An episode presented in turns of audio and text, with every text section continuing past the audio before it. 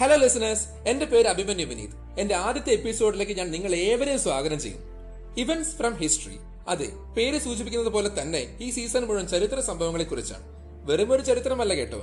അധികം ആർക്കും അറിയാത്ത എന്നാൽ അറിഞ്ഞിരിക്കേണ്ട ചരിത്ര സംഭവങ്ങളും അതിന്റെ പിന്നിലെ രഹസ്യങ്ങളെ കുറിച്ചുമാണ് എന്റെ ഈ ആദ്യത്തെ എപ്പിസോഡിൽ റോമൻ സാമ്രാജ്യത്തിന്റെ പതനത്തിന് കാരണമായേക്കാവുന്ന ഒരു സംഭവം ഈ അടുത്ത കാലത്ത് പുരാവസ്തു ഗവേഷകർ കണ്ടുപിടിക്കുകയുണ്ടായി. അതെന്താണെന്നും അതിന്റെ പിന്നിലുള്ള കഥകളുടെ ചുരുളഴിക്കുകയുമാണ് ഞാനിവിടെ ചെയ്യുന്നത്. അപ്പൊ റെഡിയല്ലേ നമുക്ക് ഒരുമിച്ച് പോകാം റോമിലേക്ക്. റോമൻ സാമ്രാജ്യത്തെക്കുറിച്ചും അത് എവിടെയാണ് സ്ഥിതി ചെയ്യുന്നത് എന്നതിനെക്കുറിച്ചും ഞാൻ നിങ്ങൾക്ക് പറഞ്ഞു തരേണ്ട ആവശ്യമില്ല. റോം എങ്ങനെയാണ് ആരാണ് എന്നാണ് സൃഷ്ടിച്ചതെന്നുള്ളത് ഇന്നും ഒരു തർക്ക വിഷയമാണ്. എന്നിരുന്നാലും ചരിത്രകാരന്മാർ പൊതുവെ അംഗീകരിക്കുന്ന ഒരു വർഷമാണ് seven fifty three B C Mediterranean കടലും അതിന്റെ പരിസര പ്രദേശങ്ങളിലുമായി വ്യാപിച്ച് പടിഞ്ഞാറൻ ദേശം മുഴുവൻ സ്വന്തം അധീനതയിലാക്കി ഭരിച്ചുകൊണ്ടിരുന്ന ഒരു ശക്തമായ സാമ്രാജ്യമാണ് റോമൻ സാമ്രാജ്യം. വിവിധ ഭാഗങ്ങളിൽ വിവിധ പേരുകളിൽ ഏകദേശം രണ്ടായിരം വർഷത്തോളം റോമൻ സാമ്രാജ്യം നിലനിന്നു. രണ്ടായിരം വർഷത്തെ റോമിന്റെ ചരിത്രം ഒരു പോഡ്കാസ്റ്റിലേക്ക് ചുരുക്കി പറയുക എന്ന് പറഞ്ഞാൽ അത് തികഞ്ഞൊരു വെല്ലുവിളിയാണ്. അഗസ്റ്റസും ക്ലോഡിയസും ഹാഡ്രിയാനും അന്റോണിയസും കോൺസ്റ്റാന്റിനും ജസ്റ്റീനിനും തുടങ്ങി ചക്രവർത്തിമാരുടെ നീണ്ട നിര തന്നെ റോമിന് സ്വന്തമായിട്ടുണ്ട്. ഭൂമിശാസ്ത്രപരമായി പറഞ്ഞാൽ ടൈബർ നദിക്കരയിലാണ് റോമിന്റെ സ്ഥാനം. റോമിന് ചുറ്റുമുള്ള ഏഴ് മലകൾ ഒരു മുന്നണി പോരാളികളെ പോലെ റോമിനെ കാത്തു സംരക്ഷിച്ചു പോന്നു.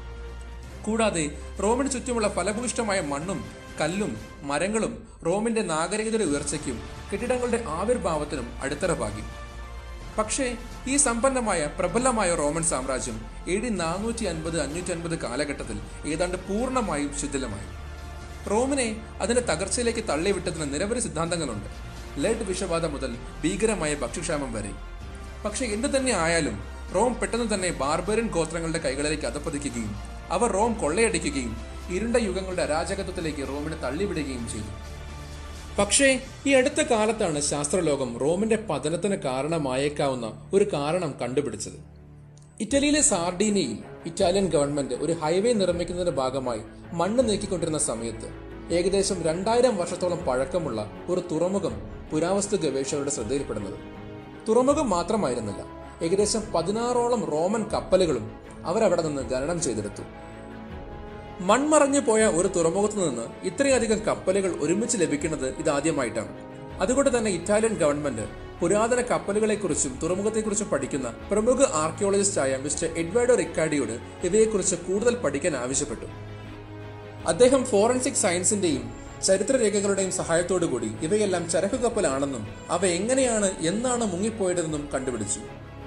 റോമൻ സാമ്രാജ്യത്തിന്റെ അവസാന നാളുകളിൽ അതായത് ഏകദേശം എ ഡി നാനൂറ്റി അൻപത് കാലഘട്ടത്തിൽ ആഫ്രിക്കയിൽ നിന്നുള്ള വാൻഡലുകൾ എന്നറിയപ്പെടുന്ന ഒരു കൂട്ടം ബാർബാരിക് ട്രൈബ്സ് അന്നത്തെ റോമൻ സാമ്രാജ്യത്തിലെ ഏറ്റവും സമ്പന്നമായ തുറമുകളിൽ ഒന്നായ സാർഡീനെ ആക്രമിക്കുകയും അവിടെ നങ്കൂരമിട്ടിരുന്ന കപ്പലുകൾ നശിപ്പിക്കുകയും ചെയ്തിരിക്കാമെന്ന് അദ്ദേഹം രേഖപ്പെടുത്തി. ഒരു ചരിത്രകാരന്റെ കണ്ണിലൂടെ ഈ സംഭവം കാണുമ്പോൾ നമ്മുടെ മനസ്സിലേക്ക് വരുന്ന രണ്ട് ചോദ്യങ്ങളുണ്ട്. ആ കാലഘട്ടത്തിലെ ഏറ്റവും വലിയ ശക്തമായ സൈന്യമായിരുന്നു റോമിന്റേത് ശത്രുക്കളുടെ പേടി സ്വപ്നം. അത്രയും പ്രബലമായ സൈന്യം കേവലം ഒരു ബാർബറിയൻ ആക്രമണത്തിന് മുന്നിൽ എങ്ങനെ പരാജയപ്പെട്ടു? ശത്രുക്കൾ എങ്ങനെ റോമൻ സാമ്രാജ്യത്തിന്റെ തന്ത്രപ്രധാനമായ തുറമുഖങ്ങളിൽ ഒന്നായ സാർഡീനെ കൈവശപ്പെടുത്തി? ഈ രണ്ട് ചോദ്യങ്ങൾക്കുള്ള ഉത്തരം തേടിയുള്ള യാത്രയാണ് ചരിത്രകാരന്മാരെ മറ്റൊരു പുരാവസ്തു സൈറ്റിലേക്ക് കൊണ്ടെത്തിച്ചത്. ലുനിയാനോ. ഇന്നത്തെ ഇറ്റലിയുള്ള ലുനിയാനോ ഒരു മലയുടെ മുകളിൽ സ്ഥിതി ചെയ്യുന്ന ഒരു കൊച്ചു നഗരമാണ്. എന്നാൽ റോമൻ സാമ്രാജ്യത്തിന്റെ സമയത്ത് അതിന്റെ സ്ഥാനം ടൈബർ നദിക്കരയിലായിരുന്നു. ഏതാണ്ട് പത്ത് പന്ത്രണ്ട് വർഷങ്ങൾക്ക് മുന്നേ ലുനിയാനോയിൽ ഒരു കൃഷിക്കാരൻ കൃഷിക്ക് വേണ്ടി തന്റെ പാടം ഒരുക്കുന്ന സമയത്ത് അദ്ദേഹത്തിന് കുറച്ച് മൺപാത്രങ്ങൾ ലഭിച്ചു. അദ്ദേഹം അത് അപ്പോൾ തന്നെ പുരാവസ്തു ഗവേഷകരെ വിളിച്ച് കാണിച്ചു കൊടുത്തു. പുരാവസ്തു ഗവേഷകർ ആ പ്രദേശം മുഴുവൻ ഖനനം ചെയ്തു. ഇതിന് മേൽനോട്ടം വഹിച്ചത് പ്രശസ്ത ആർക്കിയോളജിസ്റ്റായ ഡോക്ടർ ഡേവിഡ് സോറൻ ആയിരുന്നു. ഈ പ്രദേശം മുഴുവൻ ഖനനം ചെയ്തപ്പോൾ അവർ ഒരു വീട് അഥവാ വില്ല കണ്ടുപിടിച്ചു. തുടക്കത്തിൽ ഈ വില്ല പരിശോധിച്ചപ്പോൾ അവർക്കൊന്നും തന്നെ ലഭിച്ചില്ല. വീണ്ടും ആ വില്ലയുടെ വിവിധ ഭാഗങ്ങൾ പരിശോധിച്ചപ്പോൾ ആ വില്ലയുടെ സ്റ്റോർ റൂമിൽ നിന്ന് അവർക്കൊരു കുട്ടിയുടെ അസ്ഥിക്കൂടം കിട്ടി. അതിലൊരു അസ്വാഭാവികതയുമില്ല പണ്ട് ശ്മശാനങ്ങളില്ലാത്ത കാലങ്ങളിൽ മരിച്ചവരുടെ മൃതദേഹങ്ങൾ അടക്കിയിരുന്നത് വീട്ടിലോ പറമ്പിലോ ഒക്കെ ആയിരുന്നല്ലോ. പക്ഷേ വീണ്ടും വീണ്ടും ഖനനം ചെയ്തപ്പോൾ ഒന്ന് രണ്ടായി രണ്ട് നാലായി നാല് എട്ടായി എട്ട് പതിനാറായി. അങ്ങനെ പതിനാറ് കുട്ടികളുടെ അസ്ഥിക്കൂടങ്ങൾ അവരവിടെ നിന്നും ഖനനം ചെയ്തെടുത്തു. ഒരു കുട്ടി മരിക്കുമ്പോൾ അതൊരു സാധാരണ മരണം. പക്ഷെ പതിനാറ് കുട്ടികൾ മരിക്കുമ്പോൾ അതൊരു ദുരന്തം തന്നെയാണ്. ഈ സംഭവം കേട്ടുകഴിഞ്ഞപ്പോൾ നമ്മൾ ചിന്തിച്ചതുപോലെ തന്നെ ഡേവിഡ് സോറനും ചിന്തിച്ചു. ഈ കുട്ടികൾ എങ്ങനെയാണ് മരിച്ചിട്ടുണ്ടാവുക എന്നത്. ഇതിനുള്ള ഉത്തരം പറയുന്നതിന് മുന്നേ ഈ കുട്ടികളെ എങ്ങനെയാണ് അടക്കം ചെയ്തിരിക്കുന്നത് എന്നതിനെക്കുറിച്ച് പറയാം. നമ്മൾ വൈനും എണ്ണയും മറ്റു പദാർത്ഥങ്ങളും ഒക്കെ സൂക്ഷിക്കുന്ന മൺപാത്രങ്ങളുണ്ടല്ലോ. അതിലാണ് ഈ കുട്ടികളെ മുഴുവൻ അടക്കം ചെയ്തിരുന്നത്. എന്തുകൊണ്ടായിരിക്കാം കുട്ടികളെ മൺപാത്രത്തിൽ അടക്കം ചെയ്തത്? ഇത് പ്രാചീന റോമിൽ നിലനിന്നിരുന്ന ഒരു സമ്പ്രദായത്തിലേക്കാണ് വിരൽ ചൂണ്ടുന്നത്. പുരാതന റോമിൽ കുട്ടികൾ മരിച്ചു കഴിഞ്ഞാൽ അവർക്കൊരു ഔപചാരിക ശവസംസ്കാര ചടങ്ങ് നടത്താനോ പുഷ്പങ്ങൾ അർപ്പിക്കാനോ അവരെക്കുറിച്ച് ഓർത്ത് ദുഃഖിക്കാനോ പാടില്ലായിരുന്നു. അങ്ങനെ ചെയ്യുന്നവർക്ക് കഠിനമായ നിയമ നടപടികൾ നേരിടേണ്ടി വന്നിരുന്നു. എല്ലുകളുടെ കാലപ്പഴക്കം നിർണയിക്കാനും ഇവരുടെ മരണകാരണം അറിയാനും വേണ്ടി ഡേവിഡ് സോറൻ അദ്ദേഹത്തിന്റെ കൂടെ യൂണിവേഴ്സിറ്റി ഓഫ് അരിസോണയിൽ ജോലി ചെയ്യുന്ന ഫേമസ് ഫോറൻസിക് ആന്ത്രോപോളജിസ്റ്റായ ഡോക്ടർ വാൾഡൽ ബ്രിസ്കിക്ക് തനിക്ക് കിട്ടിയ എല്ലുകളുടെ സാമ്പിളുകൾ അയച്ചു കൊടുത്തു. വാൾഡർ ബ്രിസ്കി പറഞ്ഞു ഈ കുട്ടികളെല്ലാം പക്വത ആർജിക്കുന്നതിന് മുന്നേ മരിച്ചുപോയവരാണ്. കുറച്ചുകൂടി വ്യക്തമായി പറഞ്ഞാൽ ഇവയെല്ലാം രണ്ടോ മൂന്നോ വയസ്സിനുള്ളിൽ തന്നെ മരണത്തിന് കീഴടങ്ങിയ കുട്ടികളുടെ അസ്ഥിക്കൂടങ്ങളാണ്. എല്ലുകളുടെ കാലപ്പഴക്കം നിർണയിച്ചപ്പോൾ മറ്റൊരു കാര്യം കൂടെ വാൾഡർ ബ്രിസ്കി ഡേവിഡ് സോറനോട് പറഞ്ഞു മനുഷ്യ അസ്ഥിക്കൂടങ്ങളുടെ കൂടെ മൃഗങ്ങളുടെ അസ്ഥിക്കൂടങ്ങളും ഉണ്ടായിരുന്നു എന്നത്. പ്രത്യേകിച്ച് അഞ്ചോ ആറോ മാസം പ്രായമുള്ള നായ്ക്കുട്ടികളുടെ അസ്ഥിക്കൂടങ്ങൾ. ഒരു മൺപാത്രത്തിൽ നിന്ന് കണ്ടെത്തിയ നായ്ക്കുട്ടിയുടെ അസ്ഥിക്കൂടം സൂചിപ്പിച്ചത് അതിനെ രണ്ട് കഷ്ണങ്ങളാക്കി കൊന്നിട്ടാണ് കുട്ടികളുടെ അസ്ഥിക്കൂടങ്ങളുടെ കൂടെ മറവ് ചെയ്തത് എന്നതാണ്. മറ്റൊരു കേസിൽ തലയറുത്തു മാറ്റപ്പെട്ട രീതിയിലും ജീവിച്ചിരിക്കുമ്പോൾ തന്നെ താടിയെല്ലുകൾ രണ്ടായി വലിച്ചുകീറി കൊന്ന നിലയിലുമായിരുന്നു. ഫോറൻസിക് വിദഗ്ധരെ സംബന്ധിച്ചിടത്തോളം ഇവയുടെ തലയും ശരീരവും തമ്മിൽ ചേർത്ത് വെക്കാൻ തന്നെ ബുദ്ധിമുട്ടായിരുന്നു. ഇതും പ്രാചീന റോമിൽ നിലനിന്നിരുന്ന ഒരു ആചാരത്തിലേക്കാണ് വിരൽ ചൂണ്ടുന്നത്. ഈ സമയത്ത് റോമൻ ചക്രവർത്തിയും റോമിലെ ബഹുഭൂരിപക്ഷം വരുന്ന ആളുകളും ക്രിസ്ത്യൻ മതത്തിലേക്ക് പരിവർത്തനം ചെയ്യപ്പെട്ടിരുന്നു. അതുകൊണ്ട് തന്നെ വിഗ്രഹ ആരാധനയും ബ്ലാക്ക് മാജിക്കും പോലുള്ള ആചാരങ്ങൾ നിയമവിരുദ്ധവും അങ്ങനെ ചെയ്യുന്നവരുണ്ടെങ്കിൽ അവരെ കണ്ടുപിടിച്ച് കൊല്ലുകയും ചെയ്തിരുന്നു. എന്നാലും ഗ്രാമപ്രദേശങ്ങളിലെ ജനത ബ്ലാക്ക് മാജിക്കിലും വിഗ്രഹ ആരാധനയിലും ഒഴുകിയിരുന്നു തങ്ങളുടെ ജീവിതത്തിൽ എന്തെങ്കിലും കഠിനമായ അവസരങ്ങൾ വരുമ്പോൾ അവർ കൂടോത്തരത്തിലും ആഭിചാരക്രിയയിലും ദുർമന്ത്രവാദത്തിലും അഭയം പ്രാപിച്ചു. ഇവിടെ ഈ വില്ലയിലും അതുതന്നെയാണ് സംഭവിച്ചത്. കുട്ടികൾ ക്രമാതീതമായി മരിച്ചു വീഴാൻ തുടങ്ങിയപ്പോൾ തങ്ങൾ ആരാധിക്കുന്ന ദൈവങ്ങളെ പ്രീതിപ്പെടുത്താനും ആ പ്രദേശം ശുദ്ധീകരിക്കാനും വേണ്ടി നായ്ക്കുട്ടികളെ ജീവനോടെയും അല്ലാതെയും കുട്ടികളുടെ കൂടെ അടക്കം ചെയ്തിരുന്നു. നായ്ക്കുട്ടികൾ മാത്രമല്ല ഒരു കുട്ടിയുടെ അസ്ഥിക്കൂടത്തിന്റെ കൂടെ തവളയുടെ അസ്ഥിക്കൂടമാണ് കണ്ടെടുത്തത്. തവളയെ പ്രാചീന റോമിൽ പനിക്കുള്ള ഒരു മരുന്നായിട്ടാണ് കരുതിയിരുന്നത്. തവളയെ കൊല്ലുന്നത് മൂലം തങ്ങളുടെ കുട്ടികൾക്ക് വന്ന പനി മാറുമെന്നും അവർ വിശ്വസിച്ചു. കൂടാതെ മറ്റൊരു ബറിയലിൽ നിന്ന് റോമൻ സാമ്രാജ്യത്തിൽ നിലനിന്നിരുന്ന ഒരു കൗതുകകരമായ വസ്തുതയും പുറത്തു വന്നു ഇവിടെ കുട്ടിയുടെ ശരീരത്തിന് മുകളിൽ നിന്ന് വലിയ ഭാരമുള്ള കല്ലുകൾ കണ്ടെത്തി. ഇത് പ്രാചീന റോമക്കാർ ആത്മാക്കളെയും പ്രേതങ്ങളെയും പേടിച്ചിരുന്നു എന്നത് തെളിവാണ്. ഈ കുട്ടിയുടെ ശരീരത്തിൽ നിന്ന് പുറത്തു വരുന്ന ആത്മാവ് ഈ ലോകത്ത് ഭീതി വിതയ്ക്കുമെന്നും അങ്ങനെ സംഭവിക്കാതിരിക്കാനുമായിരിക്കണം അവർ വലിയ ഭാരമുള്ള കല്ലുകൾ ആ കുട്ടിയുടെ മൃതശരീരത്തിന് മുകളിൽ കയറ്റി വെച്ചത്. അടുത്ത ചോദ്യം ഈ കുട്ടികളെല്ലാം ഒരുമിച്ചാണോ മരിച്ചത് എന്നുള്ളതാണ്. ഒരു യുദ്ധമോ കവർച്ചയോ വരുമ്പോൾ ആക്രമണകാരികൾ വരികയും ആ പ്രദേശം മുഴുവൻ കൊള്ളയടിക്കുകയും ആളുകളെ കൊല്ലുകയും ചെയ്യുന്നു. അങ്ങനെയെങ്കിൽ ഈ കുട്ടികളുടെ അസ്ഥിക്കൂടങ്ങളെല്ലാം ഒരുമിച്ചാണ് ലഭിക്കേണ്ടത്. പക്ഷേ ഇവിടെ ഇത് വ്യത്യസ്ത ആഴങ്ങളിൽ നിന്നുമാണ് കിട്ടിയത്. കൂടാതെ ഏറ്റവും ആഴത്തിൽ മറവ് ചെയ്ത കുട്ടിയുടെ അസ്ഥിക്കൂടത്തിൽ നിന്ന് കിട്ടിയ മൺപാത്രവും ഏറ്റവും ഉയരത്തിൽ നിന്ന് കിട്ടിയ കുട്ടിയുടെ കൂടെയുള്ള മൺപാത്രവും തമ്മിൽ ചേരുന്നുണ്ട്. ഇത് സൂചിപ്പിക്കുന്നത് ഈ കുട്ടികളെല്ലാം ഒരേ കാലത്തിലാണ് മരിച്ചതെങ്കിലും വ്യത്യസ്ത ദിവസങ്ങളിലോ ആഴ്ചകളിലോ ആയിരിക്കണം. ഈ ഒരു കാരണമാണ് പുരാവസ്തു ഗവേഷകരെ ഇതൊരു യുദ്ധമായിരിക്കില്ല. മറിച്ചൊരു ഭക്ഷ്യക്ഷാമമോ അല്ലെങ്കിൽ ഒരു പകർച്ചവ്യാധിയോ ആയിരിക്കാം ഈ മരണങ്ങളുടെ പുറകിലെ വില്ലൻ എന്ന് ചിന്തിക്കാൻ പ്രേരിപ്പിച്ചത്. അപ്പോൾ അവർ ഈ കാരണങ്ങൾ സാധൂകരിക്കാൻ വേണ്ടി തെളിവുകൾ ശേഖരിക്കാൻ തുടങ്ങി. റോമിന്റെ ഭൂമിശാസ്ത്രപരമായ പ്രത്യേകത ഞാൻ പറഞ്ഞപ്പോൾ മനഃപൂർവം പറയാതെ വിട്ടൊരു കാര്യമുണ്ട്. റോമിന് ചുറ്റും കുറച്ച് ലോ ലൈങ് ഏരിയകൾ ഉണ്ടായിരുന്നു. അതായത് സമുദ്രനിരപ്പിനേക്കാൾ താഴ്ന്നു സ്ഥിതി ചെയ്യുന്ന കുറച്ച് സ്ഥലങ്ങൾ. ഇവയെല്ലാം ചതുപ്പായിരുന്നു. ഈ ചതുപ്പിൽ ഒരുതരം പ്രാണി വളർന്നിരുന്നു. ചതുപ്പിൽ വളരുന്ന പ്രാണി മറ്റൊന്നുമല്ല കൊതുക് തന്നെയാണ്. ഈ കൊതുകുകളെ റോമക്കാർ ദൈവത്തെ പോലെയാണ് കണ്ടിരുന്നത്. അത് അവരുടെ വിവരമില്ലായ്മയാണെന്ന് കുറച്ച് സമയത്തിനുള്ളിൽ തന്നെ കാലം തെളിയിച്ചു. റോമൻ സാമ്രാജ്യത്തിന്റെ പ്രാരംഭഘട്ടത്തിൽ ശത്രുക്കൾക്ക് റോം ആക്രമിച്ച് കീഴടക്കുക എന്ന് പറയുന്നത് ഒരു പേടി സ്വപ്നമായിരുന്നു. കാരണം റോമൻ നഗരത്തിലേക്ക് പ്രവേശിക്കുന്നതിന് മുന്നേ അവർക്ക് ഈ ചതുപ്പ് കടന്നു വേണമായിരുന്നു പോകാൻ. ശത്രു സൈന്യം ഈ വഴി കടന്നു പോകുമ്പോൾ ഇവിടങ്ങളിലെ കൊതുക് അവരെ ആക്രമിക്കുകയും അവരിൽ പനി പോലുള്ള ഒരുതരം പകർച്ചവ്യാധി പടരുകയും അവരെ യുദ്ധം ചെയ്യാൻ പറ്റാത്ത വിധം തളർത്തുകയും ചെയ്തിരുന്നു. ഇതുകൊണ്ടാണ് റോമൻ ജനത ഇവയെ വലിയൊരു അനുഗ്രഹമായി കണ്ടത്. കുറച്ചു കാലങ്ങൾക്ക് ശേഷം റോമൻ സാമ്രാജ്യം ശാസ്ത്ര സാങ്കേതിക സാമ്പത്തിക മേഖലകളിൽ മുന്നേറി. എന്തിനേറെ പറയുന്നു പതിനായിരത്തിലുള്ള റോമൻ ജനസംഖ്യ ദശലക്ഷം വരെയായി. അങ്ങനെ റോം അതിന്റെ പ്രാരംഭഘട്ടത്തിൽ നിന്ന് പ്രബലമായ ശക്തിയെ വളർന്നു. തൽഫലം റോമൻ സാമ്രാജ്യത്തിന്റെ അകത്ത് ഒരുപാട് വെള്ളക്കെട്ടുകൾ ഉണ്ടാവാൻ തുടങ്ങി. അങ്ങനെ നമ്മൾ നേരത്തെ പറഞ്ഞ റോമിന്റെ അപ്രഖ്യാപിത ദൈവങ്ങൾ പതിയെ ഈ വെള്ളക്കെട്ടിലേക്ക് ചേക്കേറാൻ തുടങ്ങി കൊതുകിന് രക്തം വേണം. അല്ലെങ്കിൽ ശത്രുക്കളുടെ രക്തം മാത്രമേ കുടിക്കൂ എന്നൊരു പോളിസിയൊന്നും കൊതുകിനില്ല. അങ്ങനെ റോമൻ സാമ്രാജ്യത്തിന്റെ അകത്തേക്ക് പ്രവേശിച്ച കൊതുകുകൾ തന്റെ ജോലി നല്ല വൃത്തിയായി തന്നെ ആരംഭിച്ചു. അപ്പോൾ പടർന്നു പിടിക്കുന്ന പനി എന്താണെന്ന് റോമക്കാർക്ക് മനസ്സിലായില്ല. കാരണം റോമൻ സാമ്രാജ്യത്തിന് ഇവരെ മുൻപ് നേരിടേണ്ടി വരാത്തത് കൊണ്ട് തന്നെ ഇവരുടെ വർക്കിന്റെ സ്റ്റൈൽ എന്താണെന്ന് പിടികിട്ടിയില്ല. കൂടാതെ മരുന്നും വളരെ ദുർലഭമായിരുന്നു. ഒരു സൈഡിൽ നിന്ന് നല്ല പണി അറിയാവുന്ന പിള്ളേര് തന്റെ ജോലി നല്ല വൃത്തിക്ക് ആരംഭിക്കുമ്പോൾ ഏത് വലിയ കൊലകൊമ്പനും ഒന്ന് വിറയ്ക്കും. കൊതുകുകൾക്ക് റോമൻ സാമ്രാജ്യം മുഴുവൻ ആക്രമിച്ച് കീഴടക്കാൻ വലിയ സമയമൊന്നും വേണ്ടി വന്നില്ല. നമുക്ക് നമ്മുടെ വില്ലയിലേക്ക് തന്നെ മടങ്ങിപ്പോവാം. അവിടെ നമ്മുടെ പുരാവസ്തു ഗവേഷകർ തെളിവുകൾ അന്വേഷിച്ചുകൊണ്ടിരിക്കുകയാണ്. അവർക്ക് ഈ കഥകളൊന്നും പോരാ. അവർക്ക് തെളിവുകൾ തന്നെ വേണം.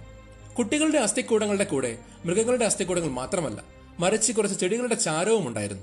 മൺപാത്രത്തിൽ അടക്കം ചെയ്തതുകൊണ്ട് തന്നെ അവയൊന്നും നഷ്ടപ്പെട്ടു പോയിട്ടുണ്ടായിരുന്നില്ല. ആ ഇടയ്ക്കാണ് ഒരു ബൊട്ടാണിസ്റ്റായ കരീൻ ആത്തംസ് ഡേവിഡ് സോറൻ ടീമിലേക്ക് കടന്നു വരുന്നത്. അവരെന്ന് ലുനിയാനോയിൽ ഉണ്ടായിരുന്ന ചെടികളുടെ സാമ്പിളുകൾ ശേഖരിച്ച് അവ തീയിലിട്ട് ചൂടാക്കി ചെടികളുടെ ചാരമുണ്ടാക്കി.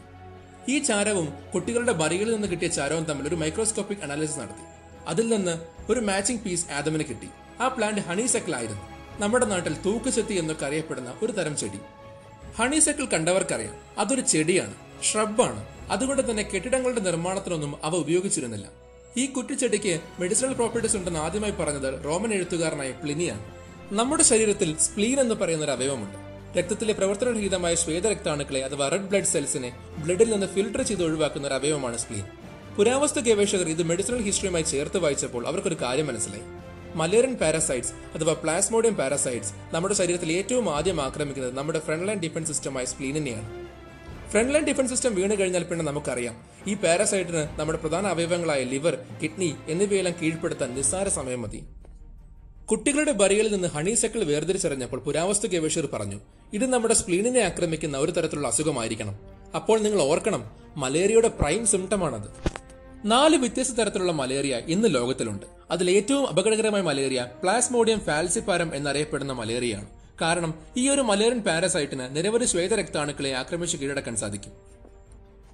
പ്രൊഫസർ മാർക്കോ കൊല്ലൂസി റോമൻ യൂണിവേഴ്സിറ്റിയിലെ കൊതുകുകളെക്കുറിച്ച് പഠിക്കുന്ന ഒരു ശാസ്ത്രജ്ഞനാണ്. അദ്ദേഹം ലുനിയാനോയിൽ ഞാൻ നേരത്തെ പറഞ്ഞ സതുപ്പിൽ നിന്ന് ഒരുപാട് കൊതുകുകളുടെ ലാർവകൾ ശേഖരിക്കുകയും അവ ലാബിൽ കൊണ്ടുവന്ന് പഠനത്തിന് വിധേയമാക്കുകയും ചെയ്തു. ഇവയെല്ലാം അനോഫിലിസ് ഫാമിലിയിൽപ്പെട്ട കൊതുകുകളാണെന്ന് അദ്ദേഹം കണ്ടുപിടിച്ചു. പക്ഷേ അനോഫിലിസ് ഫാമിലിയിൽപ്പെട്ട എല്ലാ കൊതുകുകളും മലേറിയ പടർത്തില്ല അനോഫിലിസ് ഫീമെയിൽ മോസ്കിറ്റോസ് ആണ് ഈ മലേറിയൻ പാരസൈറ്റ്സിന്റെ വാഹകർ. പക്ഷേ എന്റെ സംശയം അതല്ല. മലേറിയ ലോകത്തിൽ ആദ്യമായി റിപ്പോർട്ട് ചെയ്ത സെൻട്രൽ ആഫ്രിക്കയിലാണ്. അവിടെ നിന്ന് മലേറിയൻ പാരാസൈറ്റ്സ് എങ്ങനെ ഇറ്റലി അല്ലെങ്കിൽ റോമൻ സാമ്രാജ്യത്തിൽ എത്തി എന്നുള്ളതാണ്. സെൻട്രൽ ആഫ്രിക്കയിൽ നിന്ന് നോർത്ത് ആഫ്രിക്ക വരെ കൊതുകുകൾക്ക് പറന്നെത്താൻ വലിയ സമയമൊന്നും വേണ്ട. പക്ഷെ നോർത്ത് ആഫ്രിക്കയിൽ നിന്ന് യൂറോപ്പിലെത്താൻ കൊതുകുകൾ നന്നായി ഒന്ന് വേർക്കണം. കാരണം മാപ്പിൽ നോക്കിക്കഴിഞ്ഞാൽ നമുക്ക് കാണാൻ സാധിക്കും നോർത്ത് ആഫ്രിക്കയ്ക്കും യൂറോപ്പിനും ഇടയിൽ ഒരു വലിയ കടലുണ്ട്. Mediterranean sea. ഒരു കടൽ പറന്ന് കടന്നു വന്ന രോഗം പടർത്താനുള്ള കഴിവൊന്നും കൊതുകിനില്ല. കാരണം കൊതുകുകൾ മാക്സിമം പറക്കുന്ന ദൂരം ദിവസം നൂറ് മീറ്റേഴ്സ് വരെയാണ്. അപ്പോൾ എങ്ങനെയാണ് മലേറിയ റോമിലെത്തിയത്? ഈ സമയത്ത് അടിമ കച്ചവടം മറ്റേത് കച്ചവടം നടക്കുന്നത് പോലെയും സുലഭമായി നടക്കുന്ന ഒരു സമയം കൂടിയായിരുന്നു. ആഫ്രിക്കയിൽ നിന്നുള്ള ജനതയെ ബലമായി പിടിച്ചുകൊണ്ടുവന്ന് വ്യത്യസ്ത ജോലികൾ ചെയ്യിപ്പിക്കുന്ന പതിവായിരുന്നു. അങ്ങനെ ആഫ്രിക്കയിൽ നിന്നും എത്തിയിട്ടുള്ള അടിമകൾ വഴി ആയിരിക്കണം മലേറിയ റോമൻ സാമ്രാജ്യത്തിൽ എത്തിയിട്ടുണ്ടാവുക എന്ന് ശാസ്ത്രലോകം അനുമാനിച്ചു. നമ്മൾക്കൊരു രോഗം വന്ന് മാറിക്കഴിഞ്ഞാൽ നമ്മുടെ ശരീരം അതിനെതിരെ ഒരു പ്രതിരോധ ശേഷി കൈവരിക്കും. ആഫ്രിക്കയിൽ നിന്ന് പിടിച്ചുകൊണ്ടുവന്ന ഈ ആളുകൾക്ക് അവർ ഉപയോഗിക്കുന്ന വെള്ളത്തിൽ നിന്നോ മറ്റോ മലേറിയ പടരുകയും ആ രോഗത്തിനെതിരെ അവരുടെ ശരീരം ഒരു പ്രതിരോധശേഷി കൈവരിക്കുകയും ചെയ്തിരിക്കണം. അതുകൊണ്ടായിരിക്കണം വീണ്ടും മലേറിയ പടർന്നു പിടിച്ചപ്പോൾ അവരുടെ രോഗത്തിന് സിംറ്റംസ് ഒന്നും കാണിക്കാതിരുന്നത്. ഇവരെ അടിമച്ചന്തകൾ കൊണ്ടുപോയി വിൽക്കുകയും അവരിലൂടെ റോമൻ സാമ്രാജ്യത്തിലേക്ക് മലേറിയൻ പാരാസൈറ്റ് കടന്നു വരികയും ചെയ്തു. അല്ലെങ്കിൽ മറ്റൊരു സാധ്യത കൂടിയുണ്ട്. റോമൻ സാമ്രാജ്യത്തിന്റെ കാലഘട്ടത്തിലുടനീളം യൂറോപ്പും ആഫ്രിക്കയുമായി കച്ചവട വ്യാപാര വാണിജ്യ ബന്ധങ്ങളിൽ ഏർപ്പെട്ടിരുന്നു. ചിലപ്പോൾ ഇതുവഴിയുമായിരിക്കാം മലേറിയ യൂറോപ്യൻ ഭൂഖണ്ഡത്തിൽ അല്ലെങ്കിൽ റോമൻ സാമ്രാജ്യത്തിൽ എത്തിപ്പെട്ടത്. മലേറിയ തന്റെ ഭീകരമുഖം ആദ്യം പ്രദർശിപ്പിച്ചത് സാർഡീനയിലായിരുന്നു എ ഡി പതിനഞ്ചിൽ സ്ട്രാബോ എന്ന എഴുത്തുകാരൻ ഇങ്ങനെ രേഖപ്പെടുത്തി. The island is unhealthy in summer especially the fertile region generals know that it was not profitable to maintain a military presence in that area Sardinia എന്ന് പറയുന്നത് റോമൻ സാമ്രാജ്യത്തിന്റെ അധീനതയിലുള്ള റോമനും നോർത്ത് ആഫ്രിക്കയ്ക്കും ഇടയിലുള്ള ഒരു ദ്വീപായിരുന്നു. സാർഡീനിയയും റോമിൽ തമ്മിൽ നമ്മൾ തുടക്കത്തിൽ ഖനനം ചെയ്തെടുത്തതുപോലെയുള്ള കപ്പലുകൾ വഴി കച്ചവട ബന്ധങ്ങളുണ്ടായിരുന്നു അതുകൊണ്ട് തന്നെ സാർഡിയയിൽ നാശം വെച്ച മലേറിയ കച്ചവട ബന്ധങ്ങൾ കൂടി റോമിന്റെ മറ്റു പ്രധാന നഗരങ്ങളിലേക്കും വ്യാപിച്ചു. ഇറ്റലിയുടെ സ്ഥാനം ട്രോപ്പിക് ഓഫ് ക്യാൻസറിനും അതായത് ഇരുപത്തിമൂന്നര ഡിഗ്രി അക്ഷാംശ രേഖയ്ക്ക് മുകളിലാണ്. അതുകൊണ്ട് തന്നെ ഇറ്റലിയുടെ തണുത്ത കാലാവസ്ഥയിൽ കൊതുകുകൾക്ക് അധിക സമയം പിടിച്ചു നിൽക്കാൻ പറ്റിയില്ല. അതുകൊണ്ട് അവർ പശുക്കളുടെ അല്ലെങ്കിൽ നാൽക്കാലികളുടെ തൊഴുത്തിൽ അഭയം പ്രാപിച്ചു. കാരണം ഞാൻ പ്രത്യേകിച്ച് പറയണ്ടല്ലോ. തൊഴുത്തിൽ പോയി കഴിഞ്ഞാൽ നമുക്ക് മനസ്സിലാവും കൊതുകിന് വളരാൻ പറ്റിയ ഏറ്റവും നല്ല സ്ഥലമാണ് കാലിത്തൊഴുത്ത് പതിയെ അവർ റോമൻ കാലാവസ്ഥയുമായി പൊരുത്തപ്പെട്ട് ഇവോൾവ് ആവാൻ തുടങ്ങി.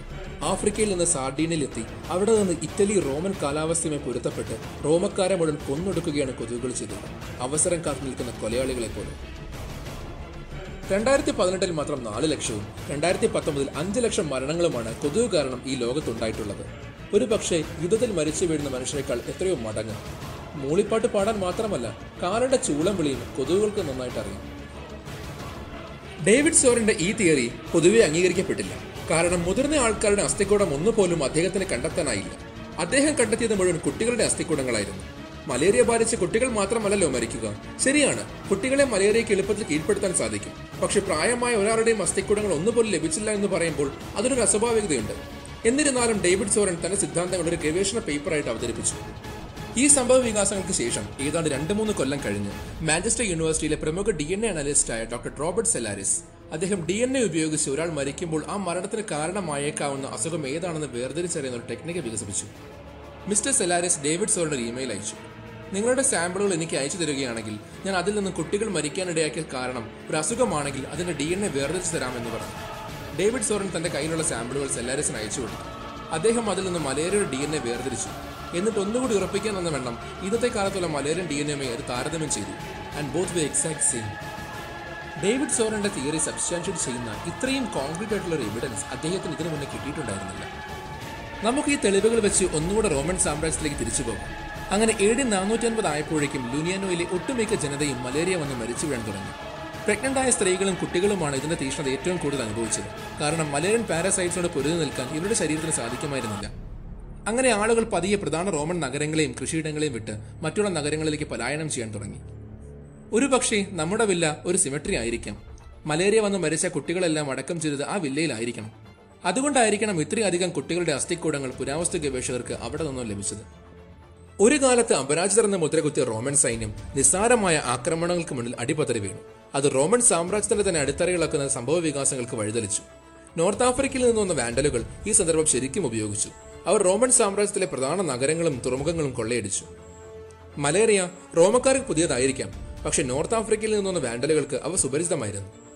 ഞാൻ നേരത്തെ സൂചിപ്പിച്ചതുപോലെ നമ്മൾക്കൊരു അസുഖം വന്ന് മാറിക്കഴിഞ്ഞാൽ നമ്മുടെ ശരീരം അതിനെതിരെ ഒരു പ്രതിരോധശേഷി കൈവരിക്കും. വാൻഡലുകൾ മലേറിയക്കെതിരെ പ്രതിരോധശേഷി നേടിയവരായിരുന്നു. And finally the fate of the Rome was determined റോമിന്റെ പതനത്തിന് ഒരുപാട് കാരണങ്ങൾ ഉണ്ടാവാം ഈ അടുത്ത കാലത്ത് നടന്ന പുരാവസ്തു ഗവേഷകരുടെ കണ്ടുപിടുത്തങ്ങളുടെ ഫലമായി മലേറിയയും ഈ പട്ടികയിൽ ഇടം നേടിയിരിക്കുകയാണ്. നാളെ മറ്റൊരു കണ്ടുപിടുത്തത്തിൽ വേറെയും കാരണങ്ങൾ വെളിച്ചത്തേക്ക് വന്നേക്കാം. അപ്പോഴും മലേറിയ റോമിനെ അല്ലെങ്കിൽ റോമൻ സാമ്രാജ്യത്തിനെ സംബന്ധിച്ച് ഒരു മഹാവിപത്ത് തന്നെയായിരുന്നു. ഇതാണ് എന്റെ ആദ്യത്തെ എപ്പിസോഡ്. നമ്മൾ നിസാരക്കാരനാണെന്ന് വിചാരിക്കുന്ന കൊതുകുകൾ ഒരു ശക്തമായ സാമ്രാജ്യത്തിനെ എങ്ങനെ തകർച്ചയിലേക്ക് നയിച്ചു എന്നുള്ള മിസ്റ്ററിയാണ് നമ്മൾ ഒരുമിച്ച് ഇന്ന് ഇവിടെ സോൾവ് ചെയ്തത്. നിങ്ങൾക്ക് ഈ എപ്പിസോഡിനെ കുറിച്ചുള്ള നിർദ്ദേശങ്ങളും അഭിപ്രായങ്ങളും സംശയങ്ങളും എല്ലാം ടെൻ പോഡ്കാസ്റ്റിന്റെ ഇൻസ്റ്റാഗ്രാം അല്ലെങ്കിൽ എഫ് പി പേജ് വഴിയോ അല്ലെങ്കിൽ connect ten at Gmail dot com എന്ന ഇമെയിൽ ഐ ഡി വഴിയോ ഞങ്ങളെ അറിയിക്കുക. കൂടാതെ നിങ്ങൾ ഇപ്പോൾ ഈ പോഡ്കാസ്റ്റ് ഗൂഗിൾ പോഡ്കാസ്റ്റിലോ ആപ്പിൾ പോഡ്കാസ്റ്റിലോ അല്ലെങ്കിൽ സ്പോട്ടിഫൈയിലൂടെയാണ് കേൾക്കുന്നതെങ്കിൽ അതിലുള്ള ടെൻ പോഡ്കാസ്റ്റിന്റെ ചാനൽ ഒന്ന് സബ്സ്ക്രൈബ് ചെയ്യുക. അപ്പോൾ അടുത്തൊരു എപ്പിസോഡിൽ മറ്റൊരു ഹിസ്റ്റോറിക്കൽ ഇവന്റുമായി ഞാൻ വരുന്നത് വരെ ഇറ്റ്സ് മീ അഭിമന്യു വേണ്ടി signing off good day happy listening